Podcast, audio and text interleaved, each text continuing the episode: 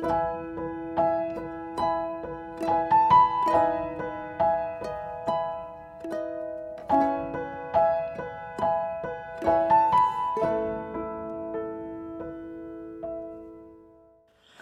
chào các bạn, hôm nay thật vui khi thợ đèn lại được ngồi đây kể các bạn nghe những câu chuyện về thành công trong cuộc sống và trong công việc.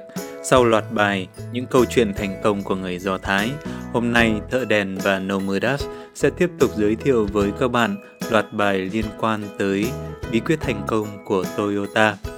Và ngày hôm nay, bài đầu tiên, thợ đèn sẽ giới thiệu với các bạn chuyên đề tinh hoa Toyota Bài đầu tiên là về ưu tiên đào tạo con người, tức là về giáo dục các bạn ạ.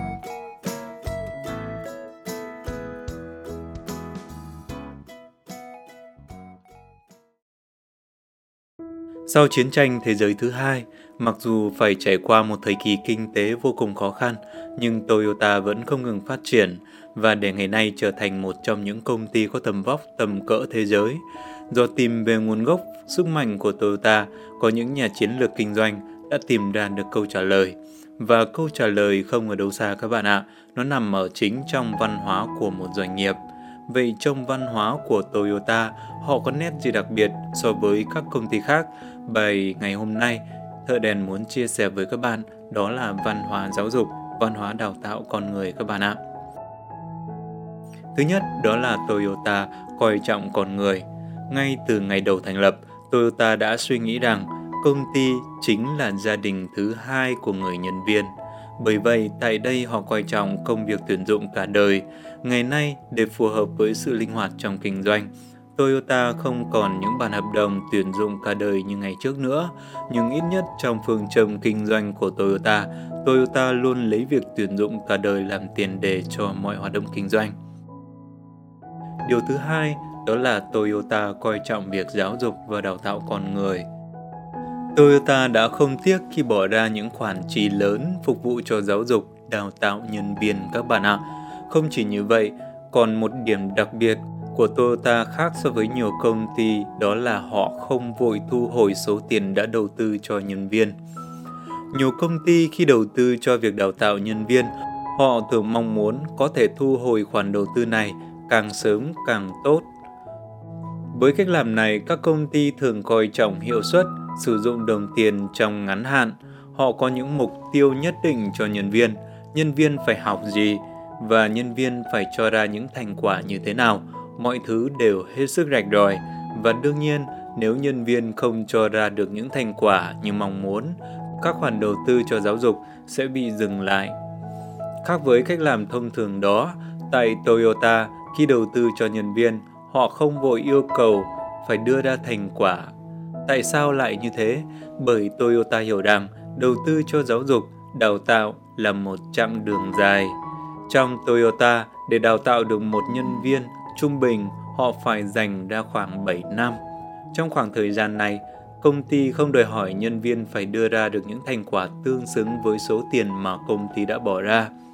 Toyota suy nghĩ rằng sự nghiệp giáo dục đào tạo sẽ cho ra kết quả vô cùng to lớn vào thời điểm mà chúng ta đã lãng quên đi các bạn ạ.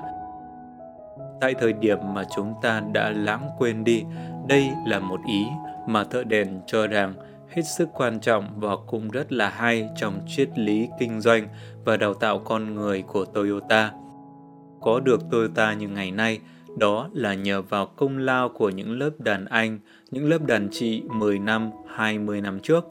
Còn tương lai của Toyota sẽ phụ thuộc vào những thế hệ trẻ mà đang được đào tạo ở giai đoạn hiện nay. Chính quá trình đào tạo liên tục và quy củ này đã giúp cho Toyota có được sự bền vững và thành quả to lớn như ngày nay các bạn ạ. Điều thứ ba đã làm nền sức mạnh của Toyota đó là coi trọng làm việc nhóm Toyota coi trọng cách làm tất cả cùng tham gia. Trong quá trình làm việc, mỗi người được giáo dục sao cho họ biết coi trọng giá trị của sự hợp tác để cùng hoàn thành công việc. Đối với bất kể công việc gì, tất cả những người có liên quan sẽ cùng tham gia, phát huy tối đa sức mạnh của tập thể để tạo ra những thành quả tương xứng.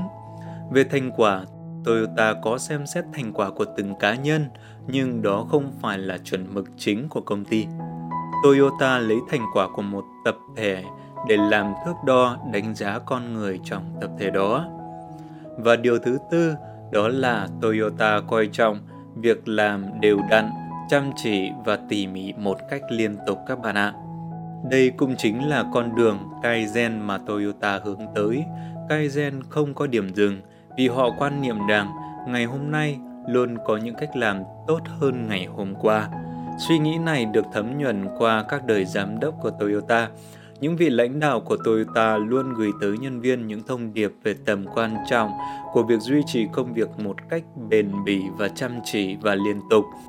Đường đến thành công của Toyota gắn liền với hai từ Kaizen và sự khởi đầu của Kaizen chính là từ những suy nghĩ như thế này, đặc biệt là suy nghĩ của những người lãnh đạo các bạn nam. Giá trị quan lớn nhất của Toyota chính là giáo dục. Toyota là một ví dụ điển hình cho sự bảo thủ của Nhật trong cách đào tạo con người. Đúng như vậy, nhưng chúng ta không thể phủ nhận rằng những tư tưởng bảo thủ ấy là nguồn gốc tạo nên sự bền vững của Toyota như ngày nay. Chính vì thế, giá trị quan cao nhất trong Toyota chính là đào tạo con người. Nếu phải chi cho giáo dục và đào tạo, Toyota không tiếc công sức và tiền của.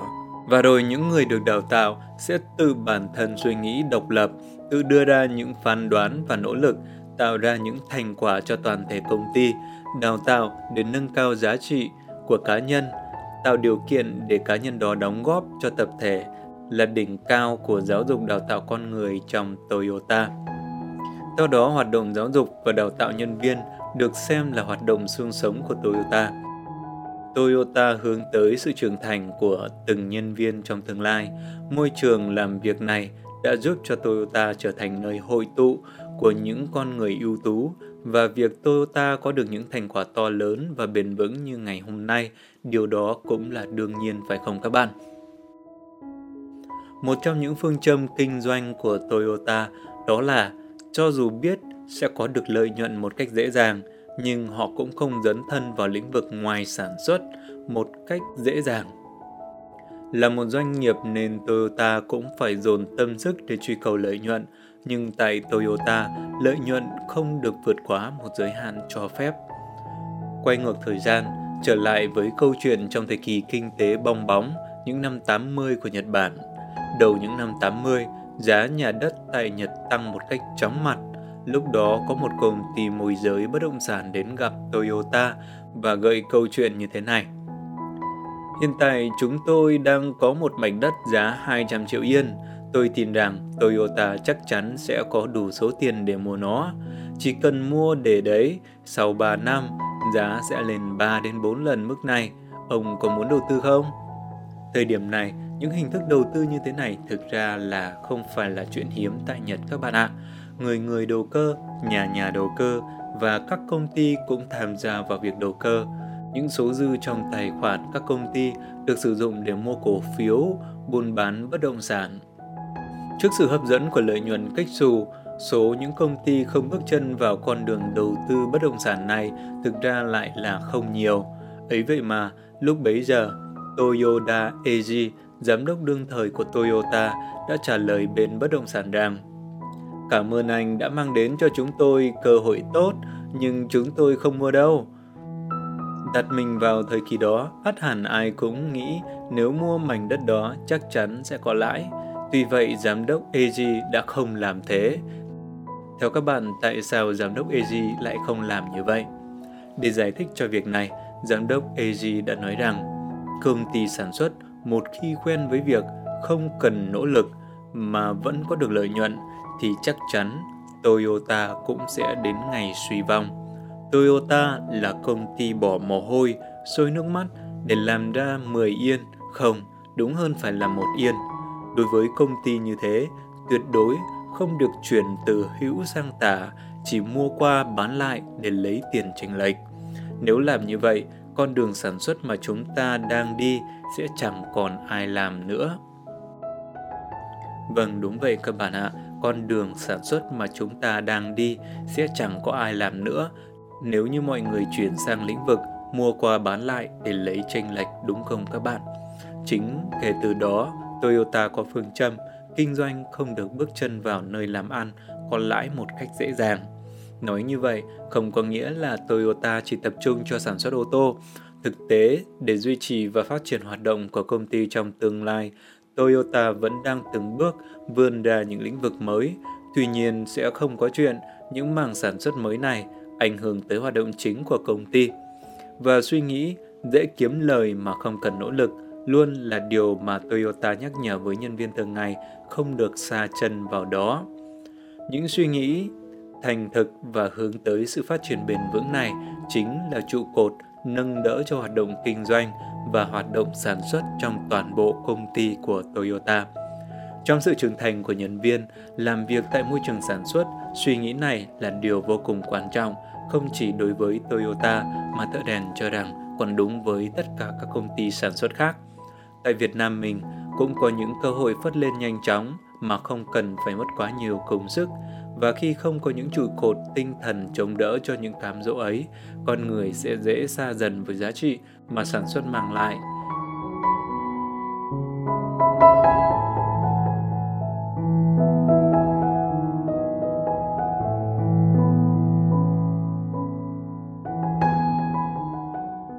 Hy vọng qua bài viết này, Nomuras và thợ đèn có thể truyền tải những giá trị tinh thần của doanh nghiệp điển hình trong lĩnh vực sản xuất của Nhật Bản và tinh thần của những con người say mê sản xuất tới các bạn.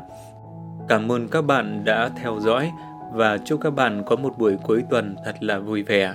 Các bạn cũng đừng quên subscribe No Mudas để tiếp tục nhận được những câu chuyện hay, những bài học thú vị trong công việc và trong cuộc sống.